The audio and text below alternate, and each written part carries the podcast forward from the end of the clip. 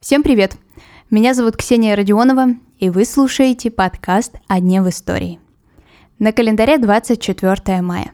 И в этот день, в 1940 году, родился поэт, Нобелевский лауреат и диссидент Иосиф Александрович Бродский. Если сейчас он является одним из самых популярных русских поэтов, то в свое время дело обстояло совсем иначе. Из страны он был выдворен, и ему даже не разрешили посетить похороны родителей. Сегодня поговорим о судьбе великого, но не принятого на родине поэта.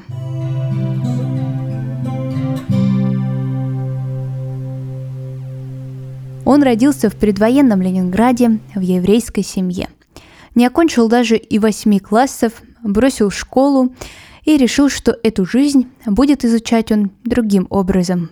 Сначала пытался поступить в морское училище, но туда будущего поэта не взяли – Тогда он подрабатывает кочегаром, фрезеровщиком на заводе, а потом его даже заинтересовало врачебное дело, и некоторое время Иосиф Александрович подрабатывал в морге. После этого работает матросом, и важную часть его становления личности сыграли геологические экспедиции по Восточной Сибири. Бродский побывал везде, от Белого моря и до Тяньшаня. Параллельно с этим Иосиф Александрович очень много читает и все пробелы школьного знания восполняет самостоятельно.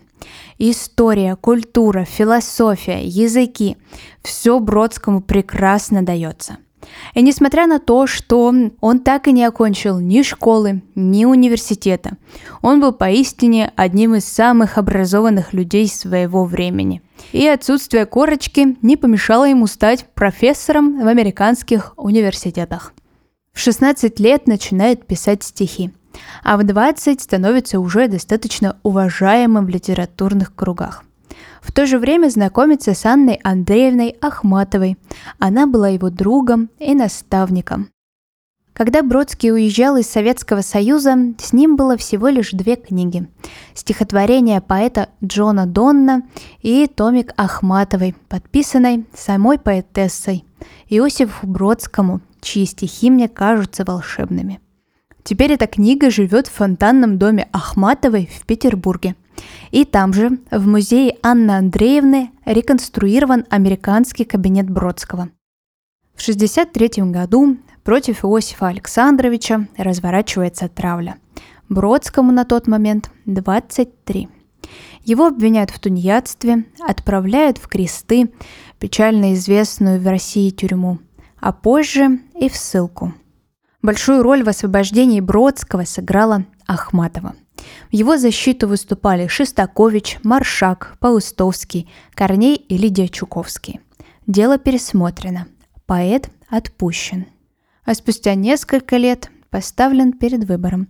Эмиграция или жизнь на родине, но с допросами, тюрьмами и психбольницей, в которой однажды поэт уже оказывался. В 1972 году с одним чемоданом Иосиф Бродский уезжает из Советского Союза – и больше никогда на родину он не возвращался.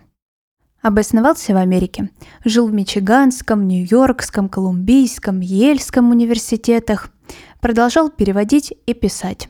Стихи на русском, а эссе чаще на английском. В 1987 году был удостоен Нобелевской премии по литературе за всеобъемлющее творчество, насыщенное чистотой мысли и яркостью поэзии – на церемонии вручения свою роль в жизни обозначил так. «Я еврей, русский поэт и английский эссеист из Ленинграда». В 89-м, конечно, все обвинения на родине Зубродского были сняты. Позже он стал почетным гражданином Санкт-Петербурга, его стихи начали печатать и буквально умоляли вернуться. Но Бродского такое всеобщее внимание к этому событию останавливало. И он говорил, что лучшая часть его уже на родине, его стихи. В 55 лет в своей нью-йоркской квартире Бродский умер от инфаркта. Похоронен в Венеции. Пару лет назад в Петербурге восстановили очень важное для Иосифа Александровича место Квартиру, где он проживал вместе с родителями и ласково в своих произведениях называл «полторы комнаты». И сейчас любой желающий может прикоснуться к месту, где рос гений. Сегодняшний выпуск подошел к концу. Мне будет очень приятно, если вы оцените этот подкаст комментарием, пятью звездами или сердечком. Ну а мы услышимся с вами совсем скоро. Хорошего дня!